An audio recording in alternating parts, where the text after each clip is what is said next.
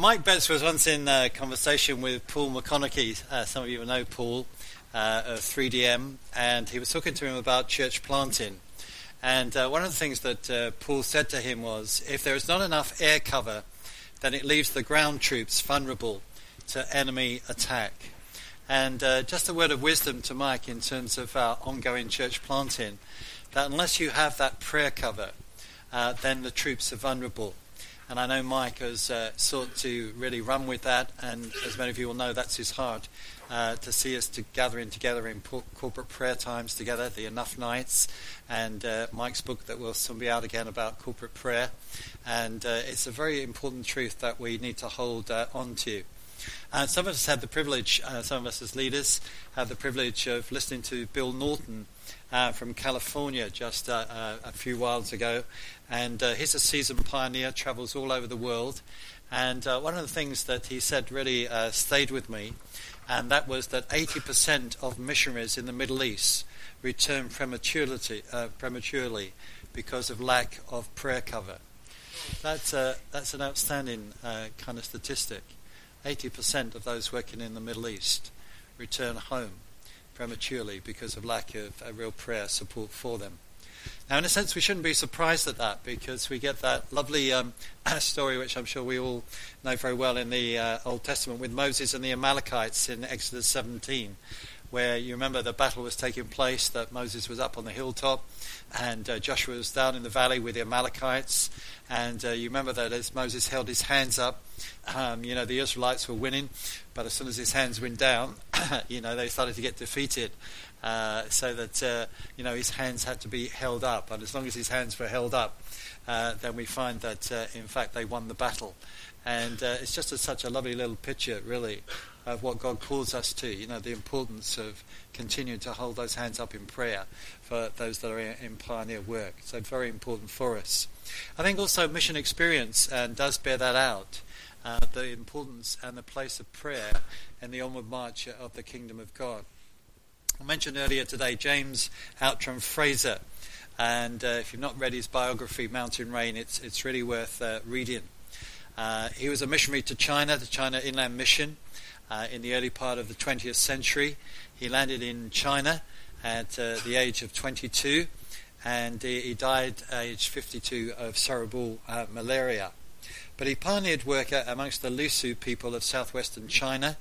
And uh, as I said this morning, he saw no fruit in the first six years. And then in a four month period, he suddenly saw 400 people uh, come to Christ. Sorry, 600 people come to Christ which uh, was roughly about 129 families. And one of the things he did, which was very wise, he taught the families how to evangelize. And it wasn't long before there was a huge outbreak uh, amongst the Lisu people of coming uh, to Christ. And it was followed by an amazing turning to God, which resulted, uh, you know, in widespread uh, people following Jesus. But if you read his book, then you'll, you'll find that one of the keynotes that he brings out again and again is the fact of his persistent prayer he felt that God had taught him to do that, just to keep praying. I don't know what you would have felt like being in a place for six years, praying day after day and not seeing a single convert, and yet that's what you've given your life to. And uh, at the age of 22, he was a brilliant guy, a little bit like C.T. Studd. And uh, he was a classical pianist. Uh, you know, he was a good athlete. There was so much going for him at the age of 22, but he just pushed it all aside uh, to follow the call of God in his life. And uh, you wonder how many times it went through his mind of thinking, I gave up this and I gave up that and I gave up the other. And it's six years on now, and I've not seen a single person really show any interest uh, in the gospel until that time when it all broke loose. But it wasn't just that he was praying. Um, his mother back home, she lived in Letchworth uh, here in the UK. Uh, she had actually got a group together to pray for him. And uh, this is one thing that he wrote to her and the prayer group that she was leading.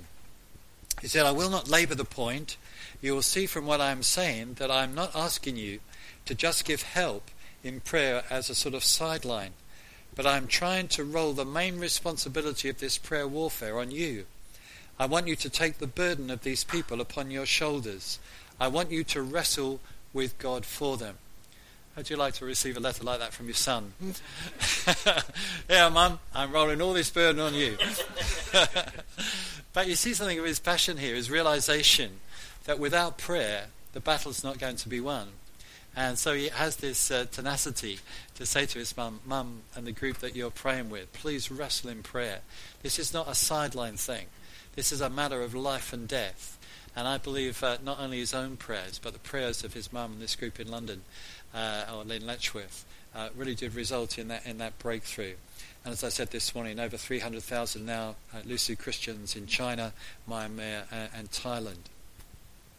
So, some practical advice about uh, praying as we go into mission, whatever our, our mission is, wherever God is calling us. First thing is this never be afraid to ask for prayer. Never be afraid to ask for prayer. The great apostle Paul uh, writes many times about this. Uh, I love Paul because he, he always seems ready to ask people to pray. Ephesians 6 Pray also for me that whenever I speak, words may be given me, so that I will fearlessly make known the mystery of the gospel, for which I am an ambassador in chains. Pray that I may declare it fearlessly as I should. That's a great request to make of people, isn't it? Come on, guys, pray for me.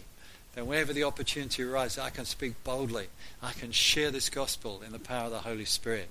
Colossians 4, verses 2 to 4. Devote yourselves to prayer, being watchful and thankful.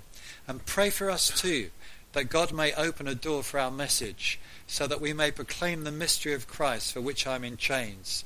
Pray that I may proclaim it clearly as I should. Come on, guys, pray for open doors for me, for opportunity to share this gospel. And when I do, pray that I'll be able to communicate it clearly and concisely so that people understand this great gospel that uh, I'm sharing with them. And then 2 Thessalonians 3 3.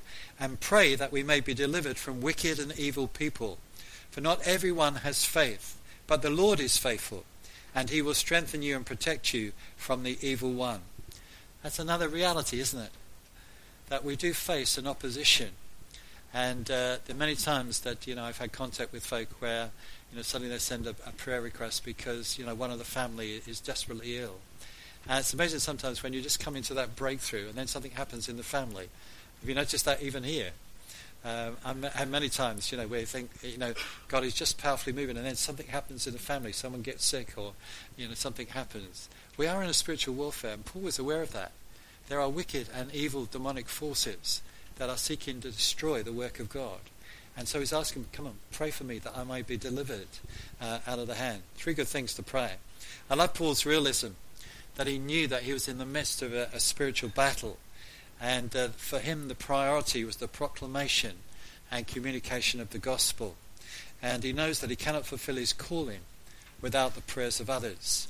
It's important that we get to that point, that we understand that, and it becomes a reality in our lives. I can't do this outside of the prayers of God's people.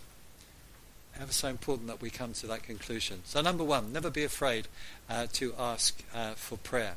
Secondly, never be afraid to ask God for dedicated prayer warriors.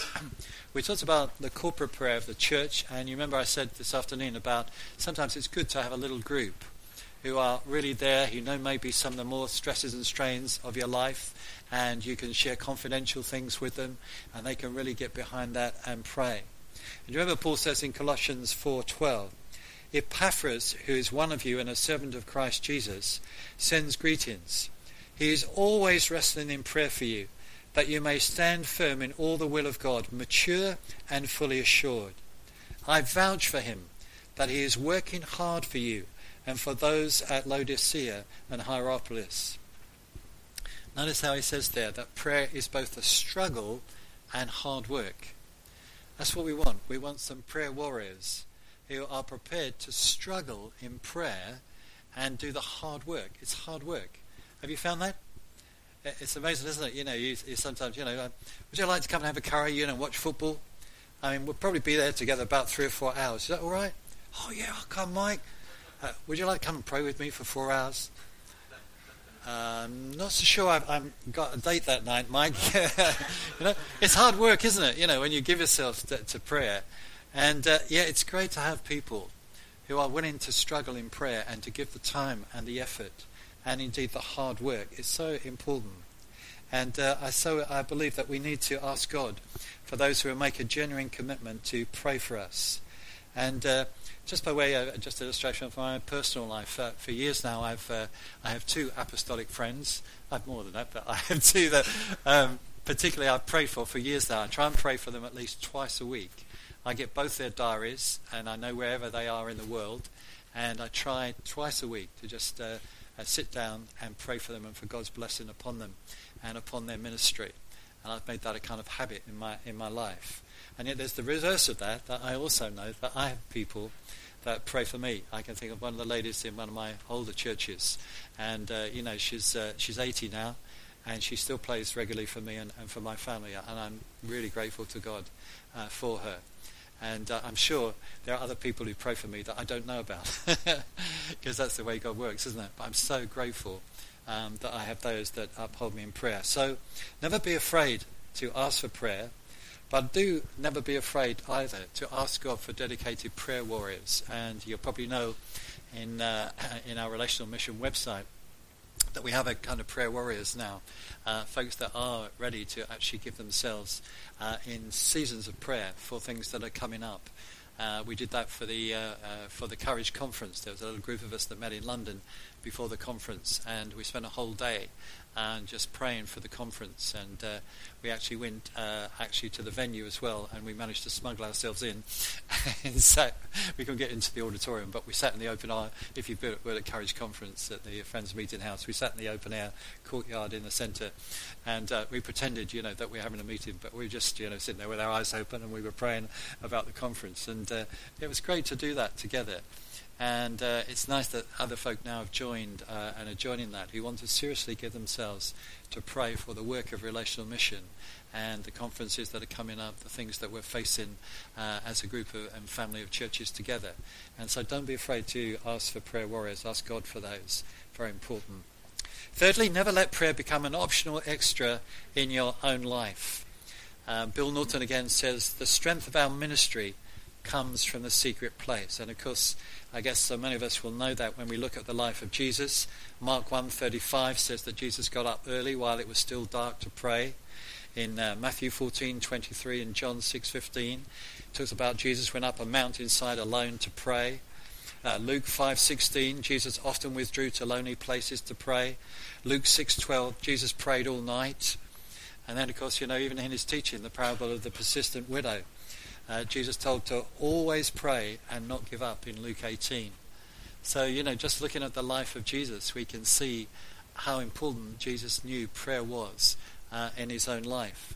And isn't it fascinating that the thing that the disciples um, asked Jesus to teach them was to teach them to pray? You think of all the uh, amazing things that he could have asked them. How do I do miracles? Or, you know, how do I communicate this word of God to people? They asked, Lord, teach us to pray. They recognized the power that was in his prayer life, and we need to see that as well. This is a theme, of course, taken up by Paul in Ephesians 6:18, and that, of course, is in the context of spiritual warfare. And he says, "Pray in the Spirit on all occasions, with all kinds of prayers and requests. With this in mind, be alert, and always keep on praying for all the saints." Notice that prayer in the Spirit. I think there's a double-sided edge to that. You know, Paul talks about in Corinthians, you know, I, I pray in my own language, but I also pray in tongues, in the language that God has given to me. That's praying in the Spirit. But also that sense of being led by the Spirit. And that's really important as well. And one of the things that one finds in mission is that very often God himself will communicate. I still wake up sometimes at night and uh, I well, you know, what am I doing awake here in the middle of the night? and suddenly I find God has laid somebody on my heart. And so I spend the next five or ten minutes before trying to get back to sleep, uh, just praying for that person. And sure enough, you find a letter, an email comes, and uh, and uh, and you, you kind of link these things up. You find, you know, when something was going wrong in a nation right away across the other side of the world, there you were at the same time, awake in your bed and praying for them. And you think, how does that work? well, God works it. And, uh, and so prayer is so vital uh, in that sense, and Paul knew that. And so we must be open to the leading of the Spirit. 1 Thessalonians 5, be joyful always, pray continually. And there's a thing, isn't it? I love that. He says, be joyful always, pray continually. You see, we just said it, oh, it's hard work, prayer. you know, the thing that really helps prayer is joy. And uh, one of the great things, you know, when you're praying is to just get that focus. Remember how Jesus in the Lord's Prayer, says, You start off this way Our Father, who art in heaven, hallowed be your name. Before you get to any kind of intercession, any kind of appeal to God, it's you focus upon Him. So I love the way he says, you know, be joyful. How can you be joyful? By, by remembering all that God has done for you, all that He's given for you in Jesus. And once you've got that, then you can pray continually. Uh, it should spring out of, out of that joy. Colossians 4.2, devote yourselves to prayer, being watchful and thankful. Two things there, watchful and thankful. The word devote is perhaps one of the strongest words in the New Testament for being committed to something. It means to persist, to adhere to a thing, to be intently engaged in, to attend constantly to, or the one that I love, to persist obstinately in.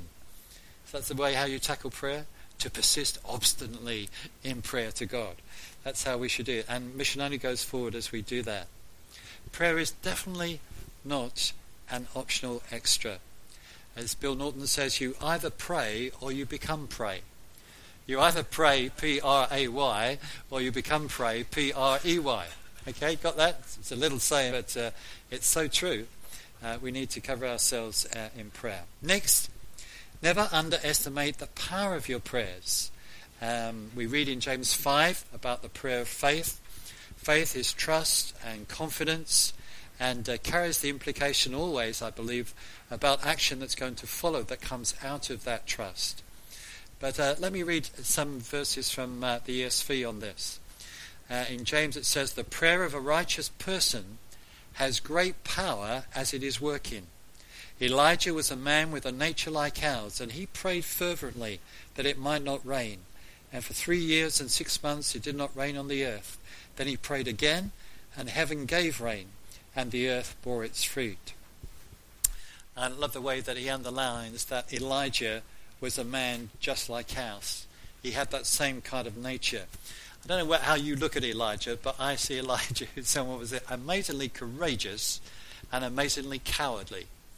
You know, you think, you know, he's, he's faced the whole nation and the prophets of Baal on the mountain. You know, he's done the sacrifice bed, put the water on guys, you know, caused down fire.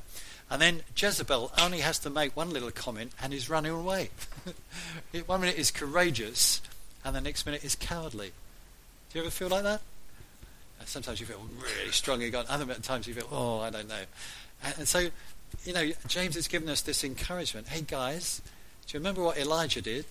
You know, one minute he prayed and he stopped the rain. The next minute he prayed and the rain started again. And he said, you know, but he was a man just like you and I. He was no different. You know, he had his fears and his failings, his anxieties, his thoughts, just like you and I did. But look at the amazing things that were accomplished through his prayer. The righteous person has great power as it is working. He prayed fervently that it might not rain. That's the same phrase, you know, that's used in the book of Acts, in Acts 1.14, where it says they all joined together constantly in prayer. You remember that after the resurrection? After the ascension, before the Spirit came, when they were in the upper room. And uh, a more accurate way to express that is this kind of phrase. They prayed in the place of prayer.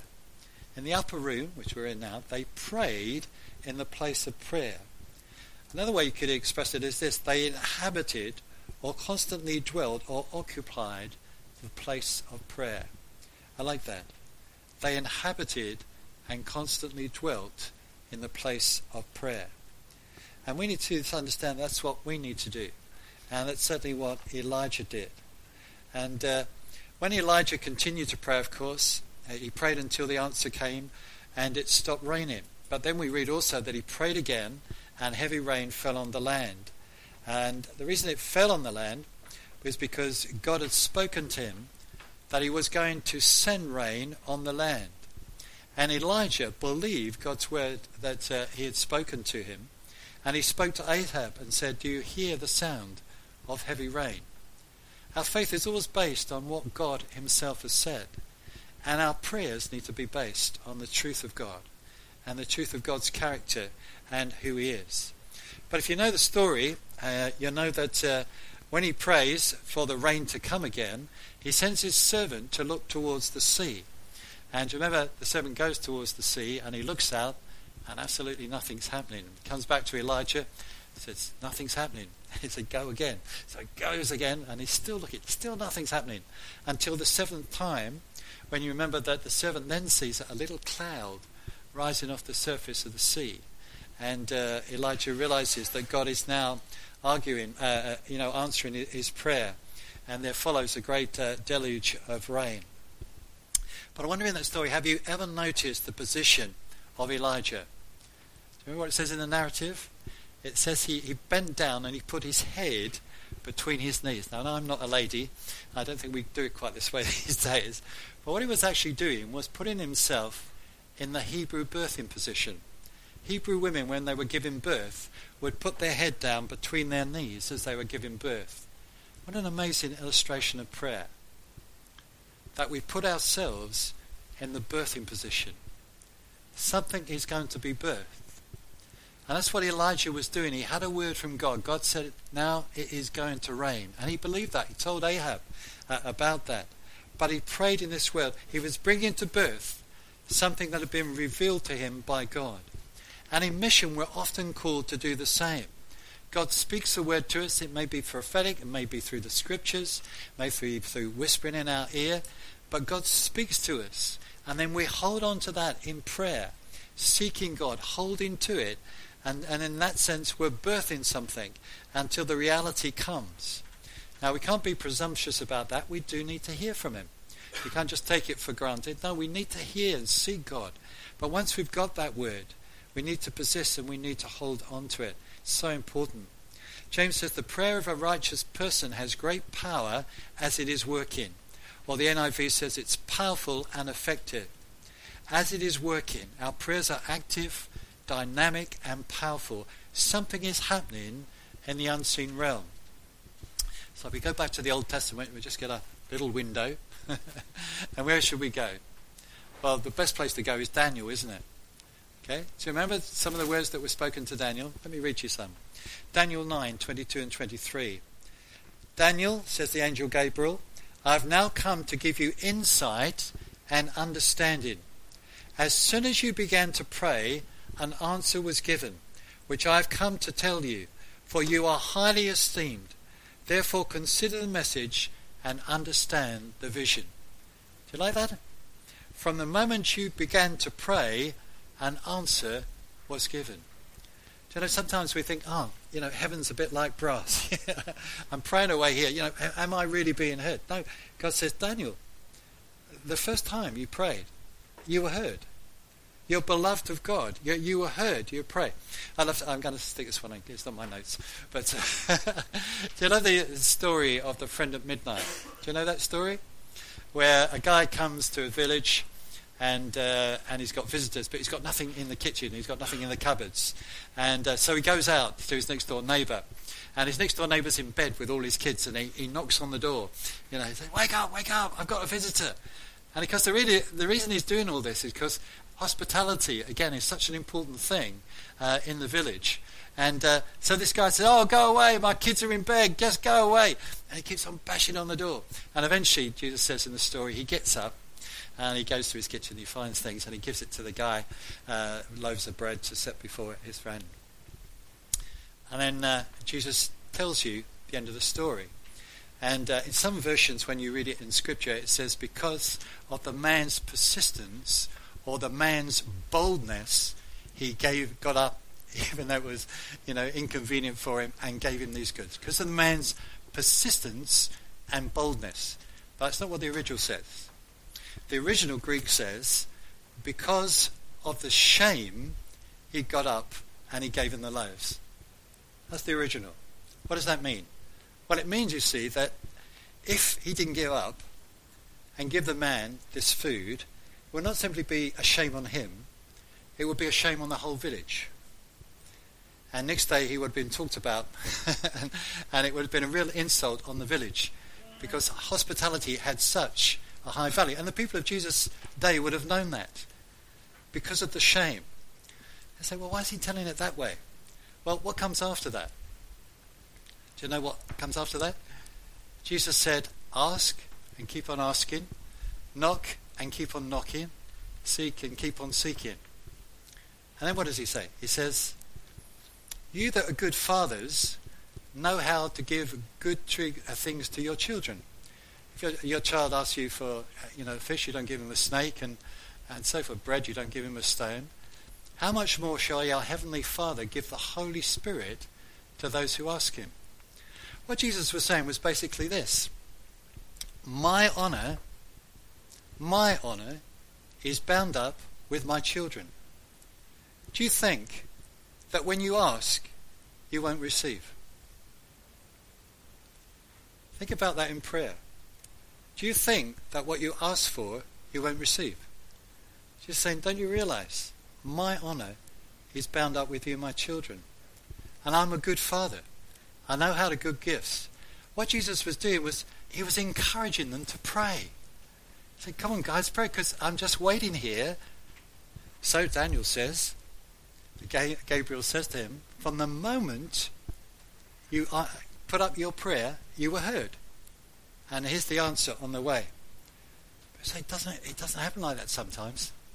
Sometimes it, it seems a long time in answering. Well, Daniel gives us another clue in Daniel 10.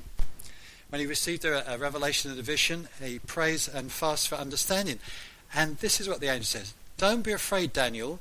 Since the first day that you set your mind to gain understanding and to humble yourself before your God, your words were heard and I have come in response to them. But the prince of the Persian kingdom resisted me 21 days. Then Michael, one of the chief princes, came to help me because I was detained there with the king of Persia. Now I have come to explain to you what will happen to your people in the future, for the vision concerns a time yet to come. There it is again. Since the first day that you spoke, okay, you were heard. But there was a spiritual battle going on which God dealt with, not in Daniel, and eventually the prayer gets answered. We must get hold of this. That from the moment we pray, our prayers are powerful and effective. Don't forget that when you are in the midst of the storm and the tumult and the opposition and the persecution, you are heard from the very moment that you speak because you have a loving Heavenly Father who is waiting to bless you. And yes, sometimes it might seem there's a delay in that coming, but that doesn't mean that you're not heard. And eventually that spiritual breakthrough will come. And we have to have battle in that, which is my next point quickly. Oh, I must hand over to Mark. Never forget that life is not like a battle, it is a battle. Okay? In the world, Jesus said, you will have tribulation, but take heart, I have overcome the world. That world is pressure, trouble, distress, oppression. That's all what that word means. 2 Timothy 3:12 In fact everyone who wants to live a godly life in Christ Jesus will be persecuted. And that's why Paul says in Ephesians 6 finally be strong in the Lord and in the strength of his mind. And he talks about putting on the whole armor of God. And then he says again praying at all times in the spirit with all prayer and supplication. To that end keep alert with all perseverance making supplication for all the saints. And 1 Peter 4 7, the end of all things is near. Therefore, be clear minded and self controlled so that you can pray. It's wonderful to know that Jesus won the victory, but we have to enforce that victory. In a defensive way, we can pray for protection, for deliverance, for overcoming of temptation. In an offensive way, we can pray for the advance of God's kingdom and for his blessing to be outpoured and our gospel that it will bear fruit. I love uh, what David said today um, in his illustration. Do you remember when he talked about praying for the guy? Uh, uh, you know, whoever we were meeting today, and they said, you know, and the last thing you do is pray a blessing on them. And it's not sort of airy fairy, you know, I pray a, blessing on you. He really means that. It's very interesting. I've always been totally confused by that story of Esau and Jacob, haven't you? I can never understand why Isaac, when he found out, actually it wasn't Esau, you know, it was Jacob because he had that skin. You remember the story? over that. I think, uh, well, why didn't he just reverse it round and say, well, I got the wrong one. Come on, bring him the right one. The trouble was the blessing had gone. And the Jewish people, the Hebrews, believed that when the words went out, the word was creative. Because God is a creative God. God spoke the word into being. And when you speak the blessing of God, the blessing of God is created. So when we, you know, we'll just say the grace at the end of the meeting, shall we? You know, the grace of the Lord Jesus. Uh, you know, is that just babble? Or are we really believing that as we say that to each other, the grace of the Lord Jesus Christ be with you, that is actually coming into action and activity. And so when you bless somebody, as I said the other day, You know, when you, we say to people, you know, pray your blessed prayers over people, now, what we're really saying is, do you understand that actually there is power? That's what James says. The prayer of a righteous man is powerful and effective. And so when we bless, there is a blessing. That's why it's good to bless your children. We, I don't still do it because my kids don't live at home now. I do it with my grandchildren. But, you know, when our kids were young, we would go in at night while they were asleep and we would pray God's blessing on them. Why? Because we believe in that. We believe that God blesses them and uh, with what they need. So we must realize, you know, it is a battle, but we need to be enforcing that victory. Now I'm going to stop here, but just to give you a, book recommendation, if you want to learn how to pray for other people and pray in mission, uh, look at the book by D.A. Carson, A Call to Spiritual Reformation. And uh, Don Carson says, if we learn to pray with Paul, we will learn to pray for others. And I haven't got time now. I might have put them in your, your, notes for you, but there's three good illustrations there.